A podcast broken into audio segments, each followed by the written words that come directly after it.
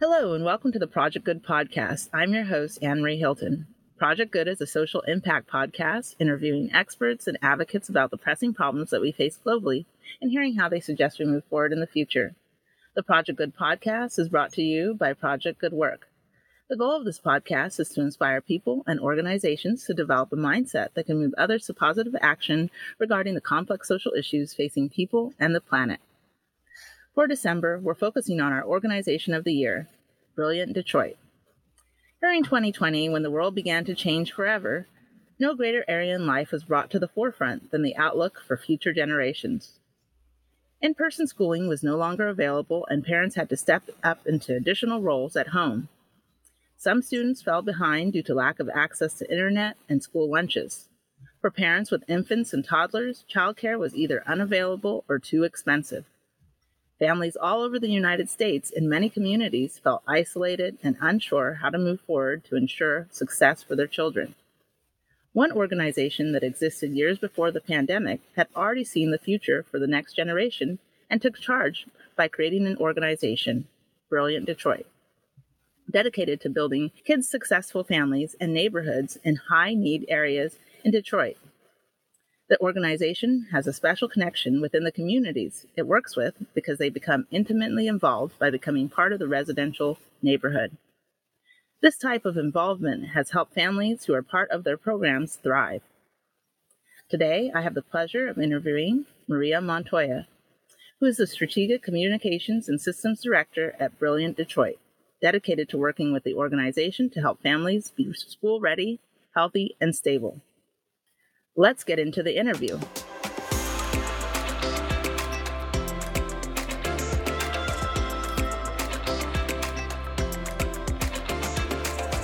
Brilliant Detroit, which is an, an, organization of the year, is dedicated to building kids' success families and neighborhoods where families with children from zero to eight have what they need to be school ready, healthy, and stable. The organization provides proven programming and support year round out of brilliant Detroit homes in high need neighborhoods. The organization is revolutionizing what it means to be a community in today's world. Welcome, Maria. Hi, thank you so much for having us, and thank you so much for this honor. Yes, thank you. I'm, I'm so happy to um, learn more about Brilliant Detroit today. And uh, thank you for being our organization of the year. Um, so I always like to ask uh, everyone that I interview a question before uh, we jump into the questions. Uh, so, uh, uh, how did you start to get involved with Brilliant Detroit? Um, I think the magic of Brilliant is, it's this space that's just so welcoming of folks as you are. Um, and we like to say it's the orange door where that magic exists. So every one of our hubs um, we are kind of famous for painting it orange, um, and that is our brilliant Detroit orange door. And once you come through there, it's just this, you know, kind of this is your home. Um, no matter which hub you may land in, we currently have 18. Um, we're working toward 24 by 2024. Um, it's just like a very family atmosphere. And I moved here from another state. My husband was born and raised here in Michigan. Um, and I happened upon, you know, Brilliant Detroit's um, Brightmoor Hub.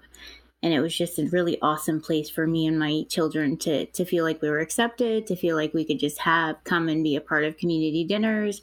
Um, and was the first time in a long time that I that I really felt like, okay, we're gonna be okay. There's friends here, there's people here. Um, and I had met the founder previous um, to, to visiting on the visiting the hub on my own. Um, but I had just happened upon an activity, a community dinner, and took my kids, and it just was really magical experience for us. Um, having moved here and not had that kind of um, friend base, especially friends with children. So I had a lot of friends who didn't have children yet, or friends whose children had already grown and moved on.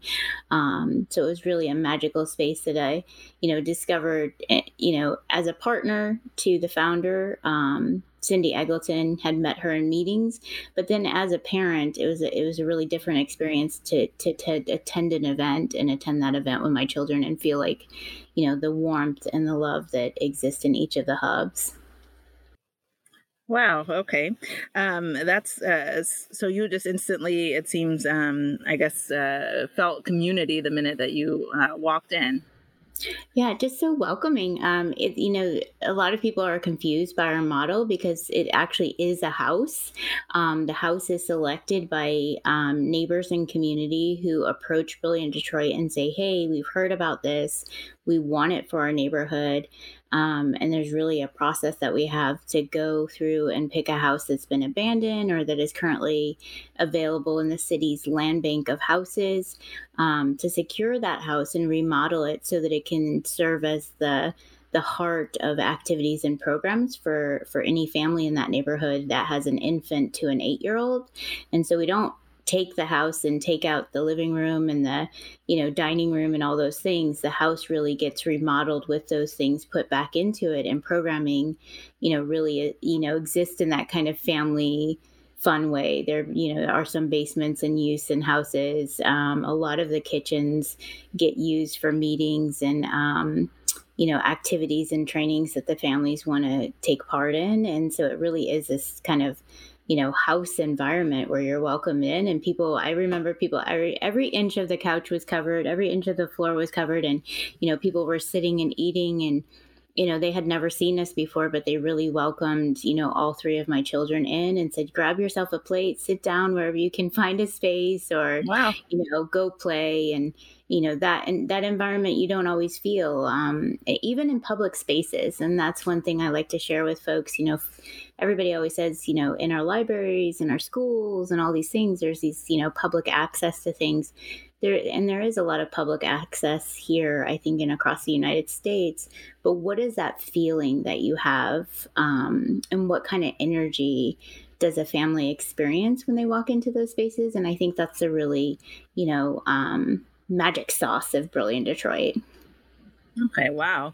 Um, it, you know, uh, you start to bring back, you know, well, you know, I, I didn't obviously live in this, uh, the era of the like, uh, you know, 50s or something like that, but it kind of brought that kind of thought in my head of like, you know, of uh, communities. Um, uh, I guess, uh, to start kind of uh, diving into a little bit about how brilliant uh, Detroit came to be, I think we, uh, for people who have maybe never been to Michigan and definitely maybe not Detroit, kind of understand the area of Detroit. I know that you are uh, somebody that had moved there, but is married to somebody who is uh, a Detroit native. Um, so, kind of understanding, I guess, what is going on in Detroit. Um, will probably help people to understand why uh, Brilliant Detroit needed to uh, come to be, I guess. Um, yeah. So, Definitely. I guess uh, you know, uh, and, and I, I know one of the uh, just before you jump in, and I know one of the things is hard because uh, you know um, we just of course have uh, been going through this like pandemic thing, so I'm sure every area has changed a little bit, but um, in general, I guess uh, to give us kind of an overview of what's the makeup of Detroit like. Yeah.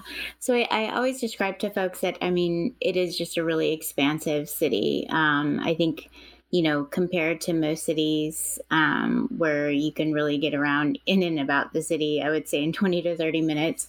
Um, I would say this the, the depth and the span of Detroit and how many communities exist within the city and even other cities that exist within the city um, is just really so expansive. Um, and then you have 50% of our children who are under five or, you know, still living, you know, in poverty, many of the neighborhoods, um, you have just this really strong, flourishing neighborhood in this community um, that has existed for a long time.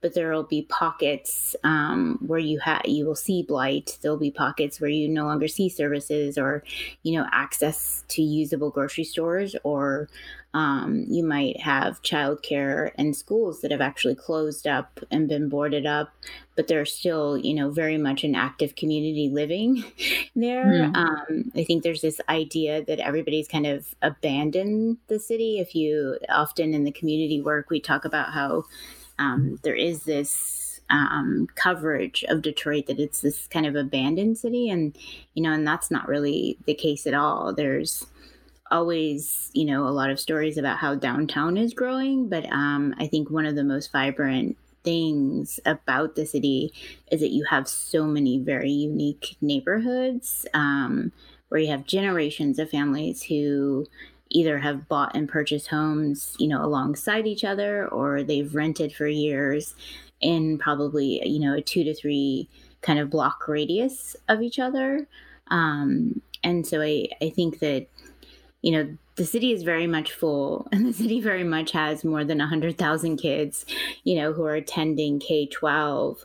Um, but then in addition to that, um, you know, we know there are thousands of youngsters um, who are also living. And that is really our focus was how do we get to the children from the belly to eight years old before they're generally activated into some school type program and that's where the idea of the the neighbor neighborhood based hubs really came. How do you bring quality programming and structured activities to the neighborhood instead of consistently putting the burden on families to seek out things outside of the neighborhood? Because as expansive as detroit is um, with Detroit winter and all the complexities that exist as far as maintaining and keeping highways functioning, um, it is really hard transportation wise for a lot of families to get out and about, um, given that there isn't, you know, uh, I would say the most consistent bus service at this point. Um, we definitely have, you know, I think, expanded and seen things grow under Mayor Duggan. But I think that, you know, for a lot of families, transportation, particularly if they have a lot of little ones, is harder. And so the idea behind Brilliant Detroit is, you know, how do we create that that community based support year round in the neighborhoods. And so we don't close in the summer. We don't close, you know, up for every holiday. And, um, you know, when kids are out of school, we are generally trying to provide programs and activities. And, and I think another thing that's really special about this is, um, you know, Detroit has had a lot of folks dropping in and out and trying to say, okay, here's the solution, you know, that could help Detroit get back on its feet. Um, and I think that's definitely the opposite of of where we're coming from as an organization. We're really working with communities to say what it is, what is it that you think the solutions are. Um, what are the activities? What are the programs that you would like to see for your family? Um, because we really believe that you know the solutionaries in this are, are, are the folks who are actually living in the neighborhoods um, and know their neighborhoods and their children best. Yes, um, you bring up a, a, a lot of good points in like um, you know when even when i was doing research or of course you know talking to uh, people who have uh, you know went to detroit and left detroit um, yes, I guess uh, what I see uh, from uh, a media standpoint and um, what I hear, of course, is that you know, uh, Detroit seems like a, an abandoned city. Um, but I also know that there is um, this whole movement for gentrification um, in in Detroit into kind of um, uh, you know uh, bring the city back to life, um, but differently. Um, so you bring up a, a, really good point that I think a lot of people are not aware of, or they don't think about. I guess we could we should say, is that that there are people there that are still very much part of the community. And then I was surprised, you know, um, even though uh, you know, uh, I guess it's maybe just a a push for the media or something like that, um, that uh, the population is still quite large um, in the in the city, um, and that uh, the makeup of the city, um, from what I was uh, finding statistically, has a lot of um, uh, minorities to it. And um, I guess uh, do all those things that you have found, I guess, are uh, have probably greatly impacted your, your programming. Um, and so when you are uh, when this when the I don't know if you were um, there at the beginning or close to the beginning, but um, I guess what brought the idea um, of Br- Brilliant Detroit together? Um, obviously, I know that there was a need, but what I guess was the the main trigger? Um, I think often, like if you if you hear our founder talk about, um, you know, the ideation of Brilliant Detroit, she often call it crazy and wild. Um, but her and our co-founders, um, really were coming at it from they had been a part of many initiatives. So Cindy Eggleton, who's a co-founder, um, you know, really had worked in, phil- in philanthropic efforts for many years. Um, she had run a nonprofit, and then she had also worked for um, United Way as a program officer, you know, overseeing millions in, in grants that were, you know, being allocated throughout the city. And she really talked about like this idea there was always something new coming about, and that solution was, okay, let's new, let's try this um, but not not always evidence based. And I think that is something you hear, you know, her definitely speak to our staff a lot about.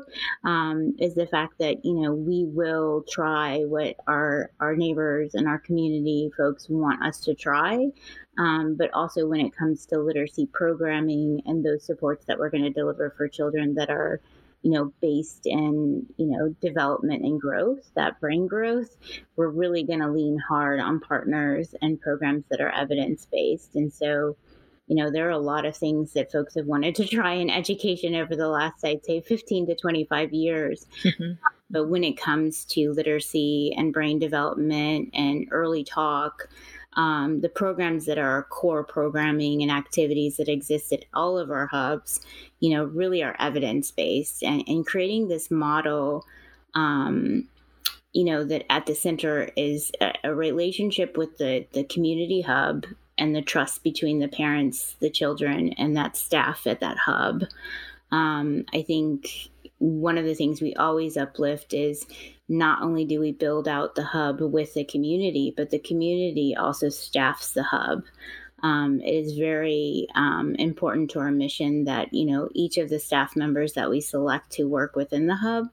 Um, the goal is to try and get somebody from the neighborhood um, because we think the fidelity of delivering those programs, even if they, you know, are evidence based, you know, the, the the key and the magic is so often that trust and that relationship building. Someone being able to call and say, "Look, we're having a really hard time today. We can't get there for tutoring," you know, and being able to share with somebody they trust, like what's happening in that family dynamic. Um, you know, so that that person can help them overcome that barrier or they can say, "Hey, let's reschedule. Let's do that later in the week or let's let's deal with whatever you have in front of you right now and then we'll get back to that tutoring or that programming, you know, when it's more feasible for you and your family."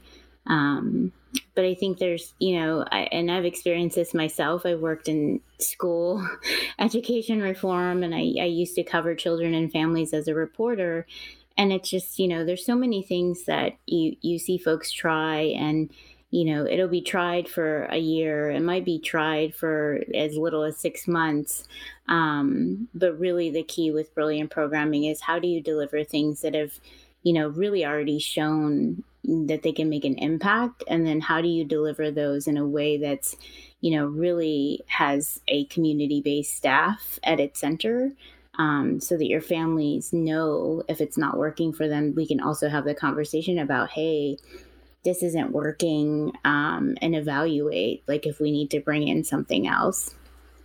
Mm-hmm. Now, you brought up a, a, a, good point of, you know, right now, I think um, the pandemic really highlighted um, the holes that we have in the US um, with our education system. Um, and one of the things is, uh, like you mentioned before, that you uh, had already been part of um, uh, the educational system um, in your own personal career. Um, that uh, trying new things or things that are, um, I guess, uh, uh, deviate from what we, I guess, the, the typical way that we think about education in the U.S.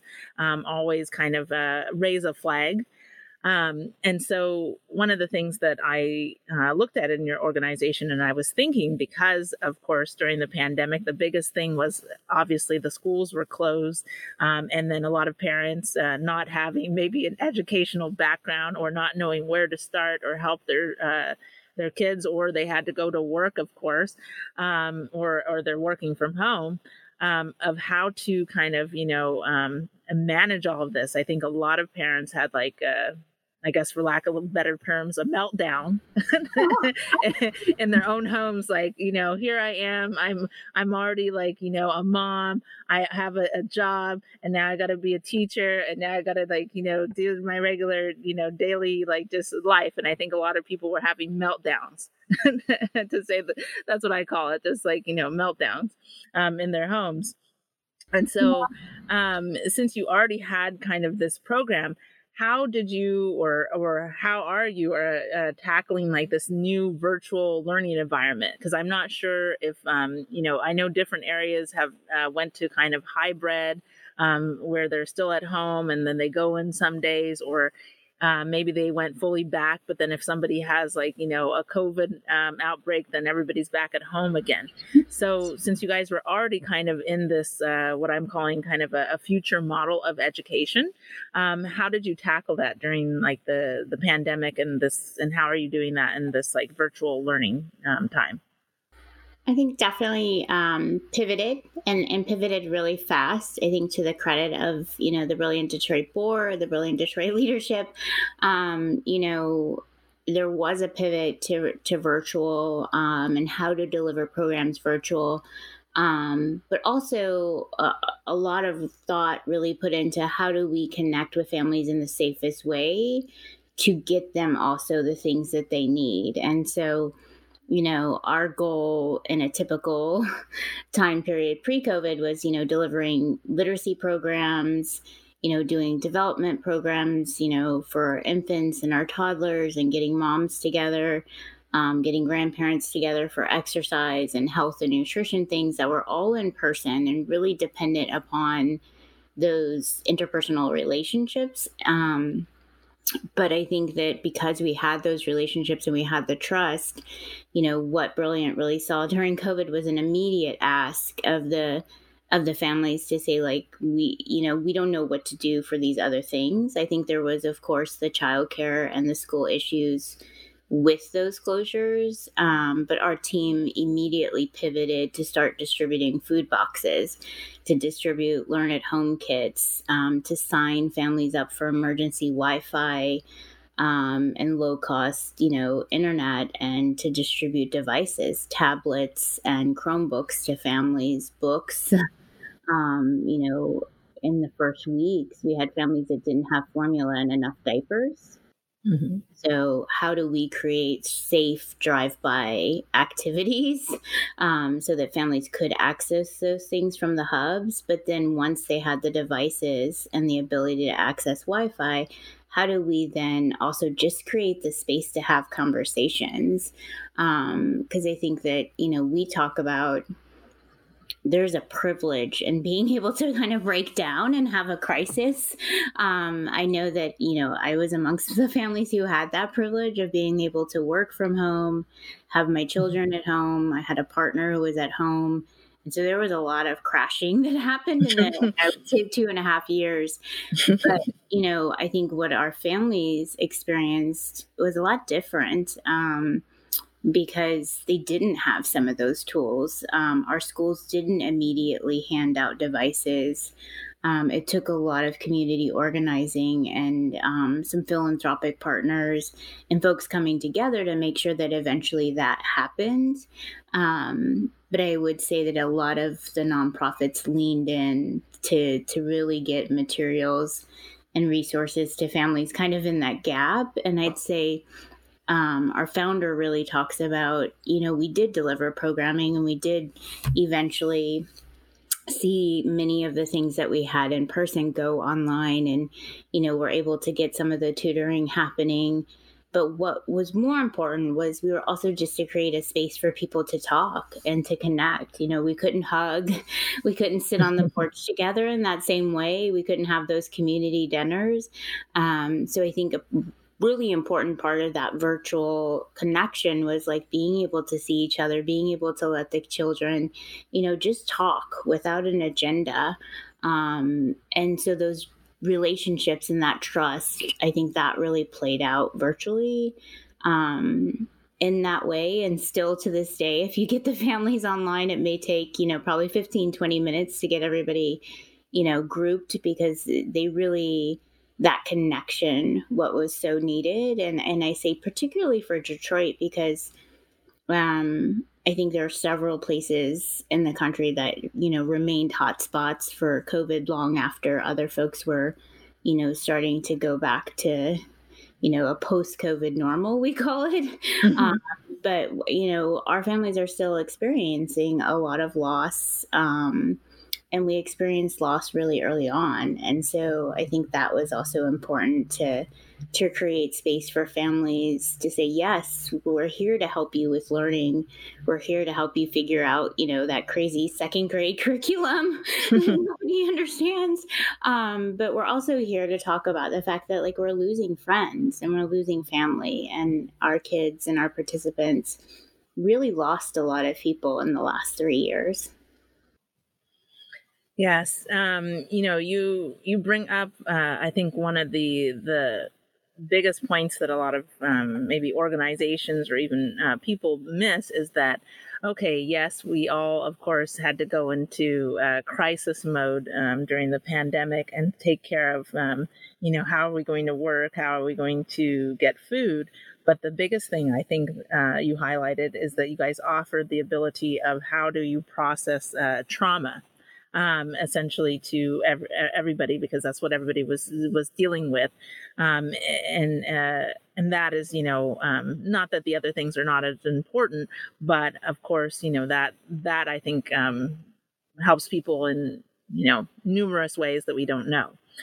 Um, and so this brings me to the point that I want to kind of highlight to everyone is that uh, how you offer your services out of homes. Um, can you explain why why you chose to offer services out of homes instead of having um, you know buildings that everybody meets at? yeah, um, I think it's a very unique model. Um, I think it you know every time I meet somebody, they're really thrown aback. Like I said, that it is an actual house.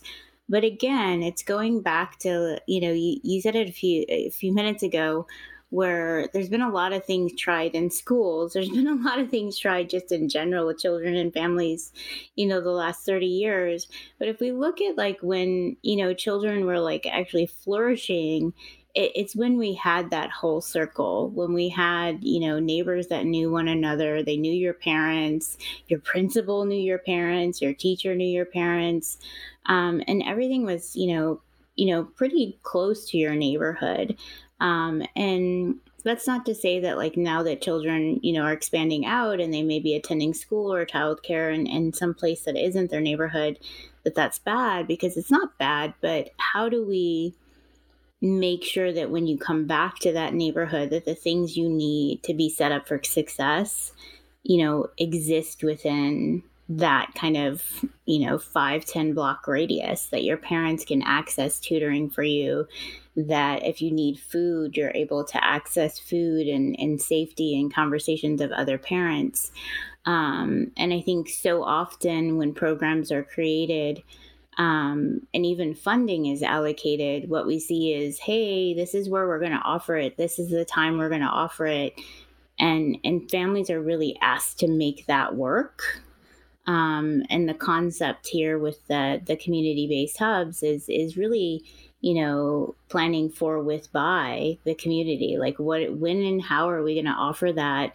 Um, how will it be available, you know, to them in a way that's accessible? If if all of our parents are working um, and not available for a 10 a.m. program, we're not going to try to offer a 10 a.m. program because of a grant. We're really going to like say, what does the families need?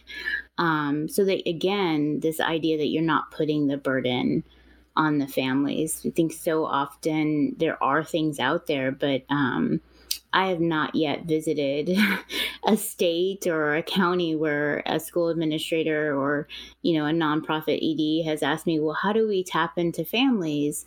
And the answer is just very simple. It's like, how do you meet people where they're at? How do you not burden them? you know, to find transportation when transportation may not be available? How do you, you know, not you know, create a program at a time that's just never going to work for working families. Um, and that's really the goal with the, the community hubs is, is creating that you know, almost old school sense of community that we used to have in each of our neighborhoods. So no matter where folks are going to school or no matter where, you know, their church may be, because those are even in different neighborhoods now, you know, that they can have this hub from the time that a, a child is born until they may, you know, start to interact more with their school community at the age of 8 mm-hmm. And so, um, in creating these hubs, um, and one of the big things that you just brought up is that a lot of schools, and I've seen it um, even in my own personal experience, is that a lot of times, um, you know, things uh, uh, fall on the parents, especially I would say probably in mostly in elementary school, probably dissipates a little bit in junior high, give or take, you know, what your child is like. Um, so, in your organization, what role do uh, parents uh, take or play in the organization? Mm, I'm trying to think. Um, I think I would even push back on role. I think it's like our organization is parents. Um, I think because we hire from within community, because we are often approached by community, there really isn't this distinction of like, this is the parent's role and this is like the staff's role. It really is a blend of like everything that um, everybody um, really desires for children.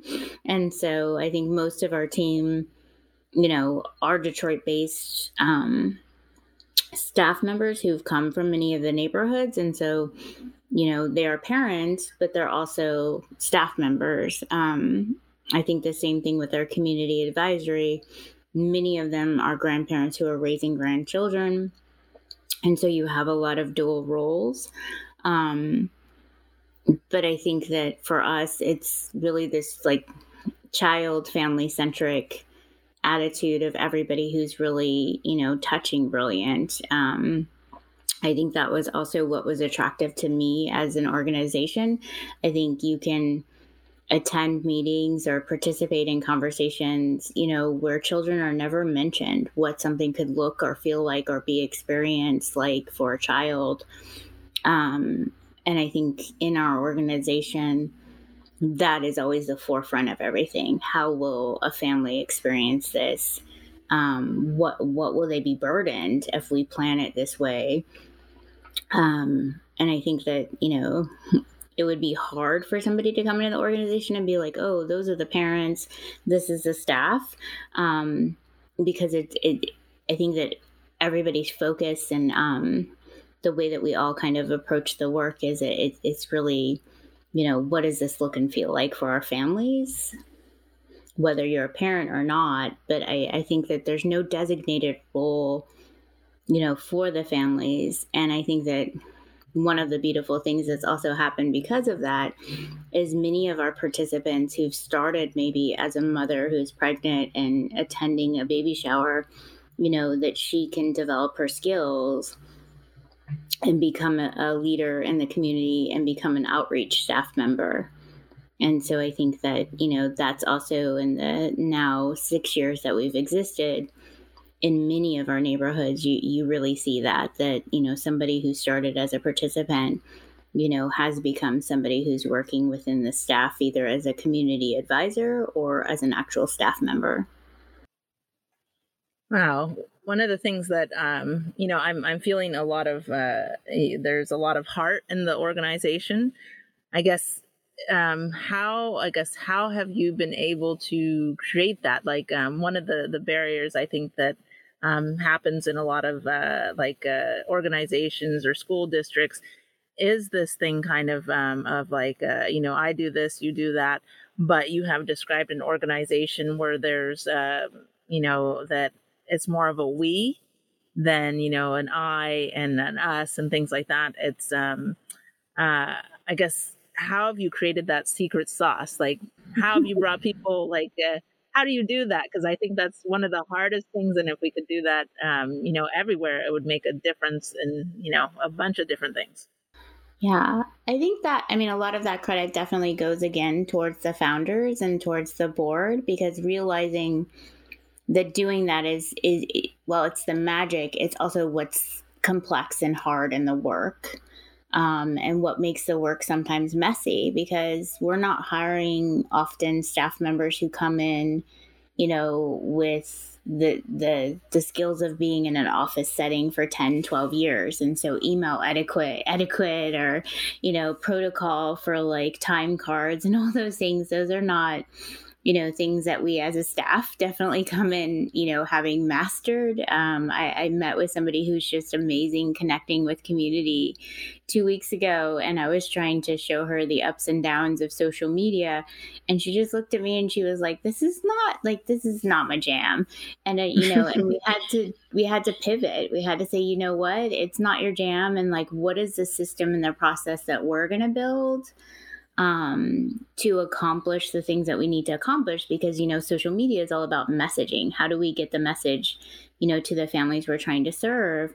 But that's not her medium. So how do we do that in a way that's also respectful you know to the staff and to the dynamic you know superpowers that they have to connect to people one on one Um, and i and i totally credit that to the leadership of you know the organization because it's constantly asking these questions of like we need to tackle x but that isn't necessarily the skill set of this staff member or that's not what we want the focus of that team to be. And so like how do we reach that goal um, but really do it in a way that's you know human centered that you're not you know having someone come to work and do something they hate every day but you're creating the environment where they are respected for those gifts and talents um, and I think also, you know, the team is really good about coming up with solutions. Um, you know, I think that, you know, we we definitely during COVID have experienced a lot of barriers as a community, but like, how do we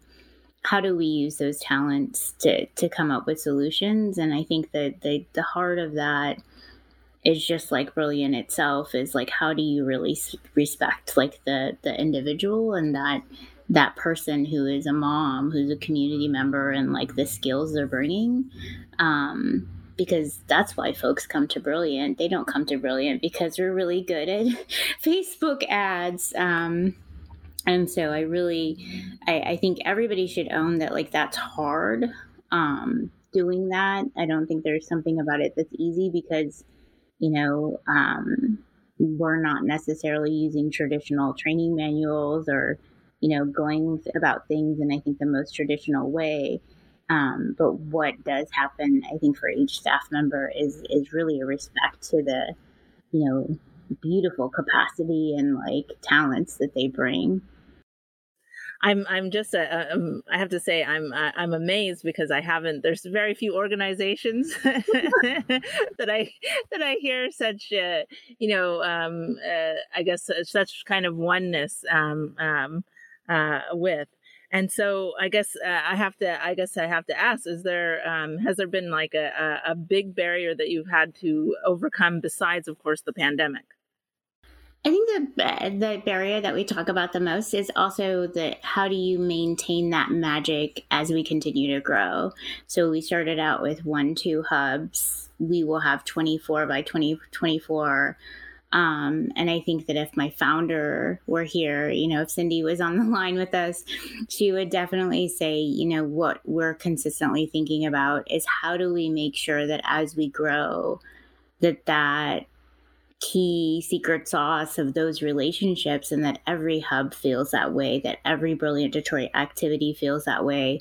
If you approach us and we're at a girl scout event that the team is trained in such a way that like it feels like brilliant detroit. Um, you know and, and those things are important. Um, when i talk to other nonprofits you know i'm constantly asking questions and they'll be like what do you mean? How does our team do outreach? Um, and there is a feeling of Brilliant Detroit that we want to make sure um, that each participant or stakeholder or community member who like interacts with us that they walk away with that same feeling of like welcomeness and openness. Um, and i think that what we're trying to be really protective of is like how do you make sure you are able to do that as you continue to grow? Because we know that the need now more than ever um, still exists. And so we have, I think, at this point, seven neighborhoods on our waiting list. Um, we have two other, I think, cities in other parts of the country that would love to see Brilliant Detroit replicate. And even outside of the country, um, you know, our, our board and our leadership have been approached about replication. But I think what everybody's really protective of is how do you make sure that what you experience, that nurturing love, um, the way that everybody feels safe in that hub, and the way that the staff and the participants are given room to grow um, continues to exist um, and I think feel the way that it did from our start in 2016, that it feels that same way and it's that same kind of overwhelming sense of um, love that has existed from that start that you know how do we maintain that into 2024 as we you know expand you know i'd say double triple from where we came from? Yes and um, speaking of uh, expansion and um, i guess a need for uh, Brilliant Detroit in other areas. Of course, may be called a, uh, Brilliant, uh, you know, a different name uh, than the, the uh, Detroit if it's in a different city.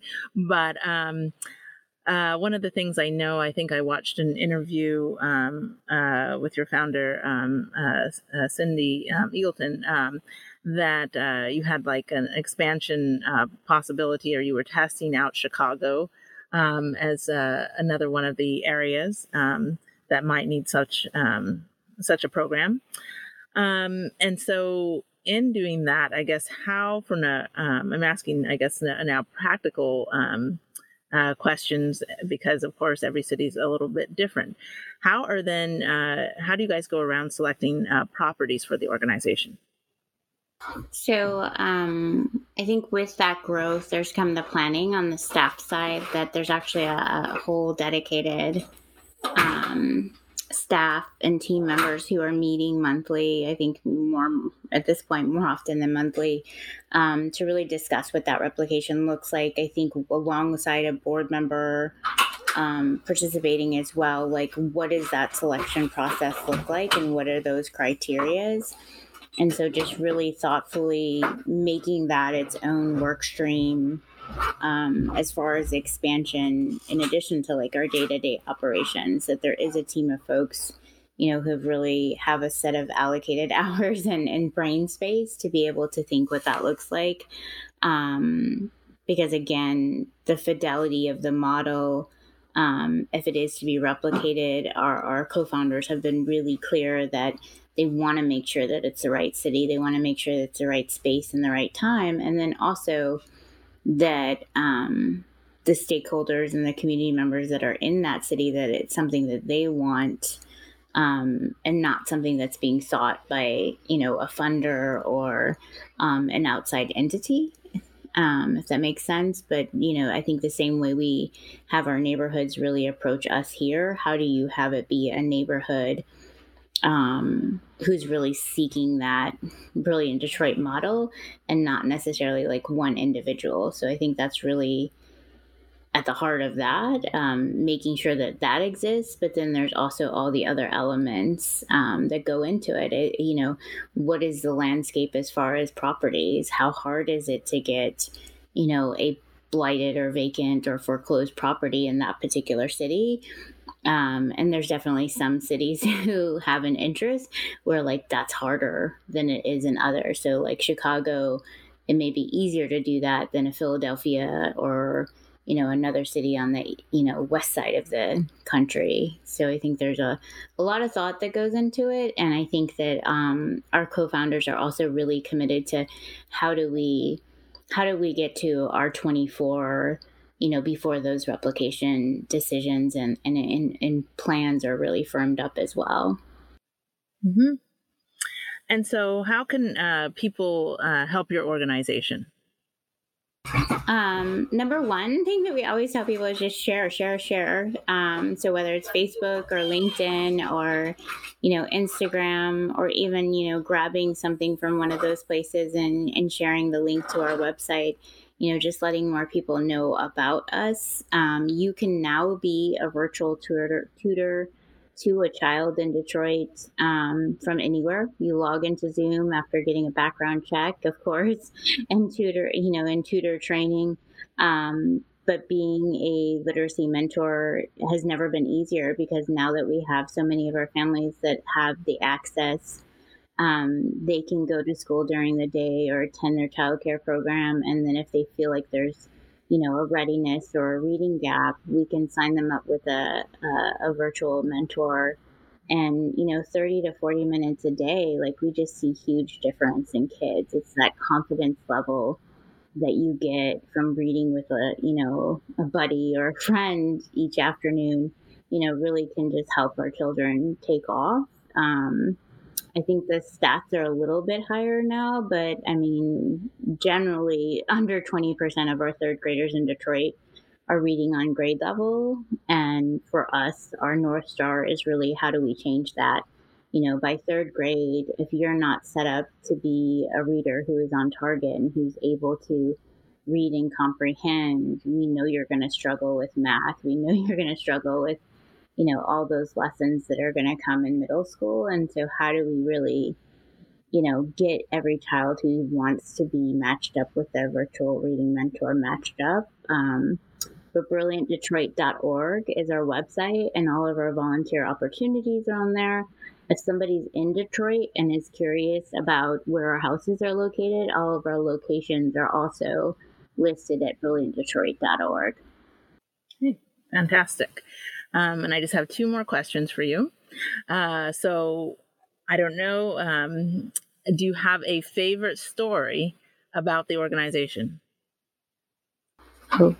Um, my favorite story. Oh my gosh, there's just so many. Um, I think the thing that definitely comes to mind and like a recent why is um, I had the real kind of crazy privilege of helping with our annual event this year. Um, and it was the first time we had our funders, our volunteers, our board members, and our families come together as a group. and it was one of those situations, you know, where I think all of us were like, everybody's just ready to have fun. Um, I think that as I've traveled throughout the country, it feels like um, other cities were able to move forward a lot faster um, than those hotspots where COVID just really hit the hardest. And so we knew families were ready for fun. Um, but we also knew it would be hard to get, you know, 400 plus people together in an environment that was both formal, but, you know, family friendly and, there was a point in the evening at like I think it was like nine nine something where this child was just up on this fancy statue dancing with uh, silent disco headphones on their head. Um, and just turned to me and you know said, "This is the most fun I've ever had in my life," and I just thank you so much. Um, and you know, after three really hard years, um, there are obviously lots of stories that are way more dramatic than that and probably you know more connected to academics and literacy but it was just such a relief to us all that like children were able to be in a space with their moms their dads their grandpas you know in community and just be kids. Um, and i think that you know, as we think about all the things that really need to happen in the next couple of years, I think we do have readiness gaps and we do have you know things that need to be addressed with communities and our children as far as academics. But we also need to recognize like we said that you know children and families really need love safety. And when you have love and safety what we like to emphasize is then you can grow. Um, but you can't grow if you don't have those two things for sure I like that story. Um, yes, something uh, something light after we've dealt with so many heavy things in these last few years. Um, and so my final uh, uh, question, kind of, um, uh, well, I guess it's kind of like a question. It's a, a statement that I want you to finish. Um, so here's the statement um, that I need you to finish. It takes a village. It takes a village um, to create love and safety. Beautiful. Well, thank you so much um, for uh, your insight and uh, sharing with us um, all about Brilliant Detroit and the changes that you are making. Um, so thank you, Miss Montoya, for your time and insight. To learn more about Brilliant Detroit, go to brilliantdetroit.org. If you have a passion for an underserved community, a social justice problem, or want to change minds, contact Project Good Work at projectgood.work to start your project of change today. We would like to send our deepest gratitude to our ongoing show supporter, Blair Chapman. Subscribe to our mailing list at projectgood.work slash subscribe to get our episode and blog articles sent to you each month, plus get a 10% discount on any project you start on projectgood.work. Thank you to our listeners, and thank you for tuning to Project Good, where we're focused on what matters.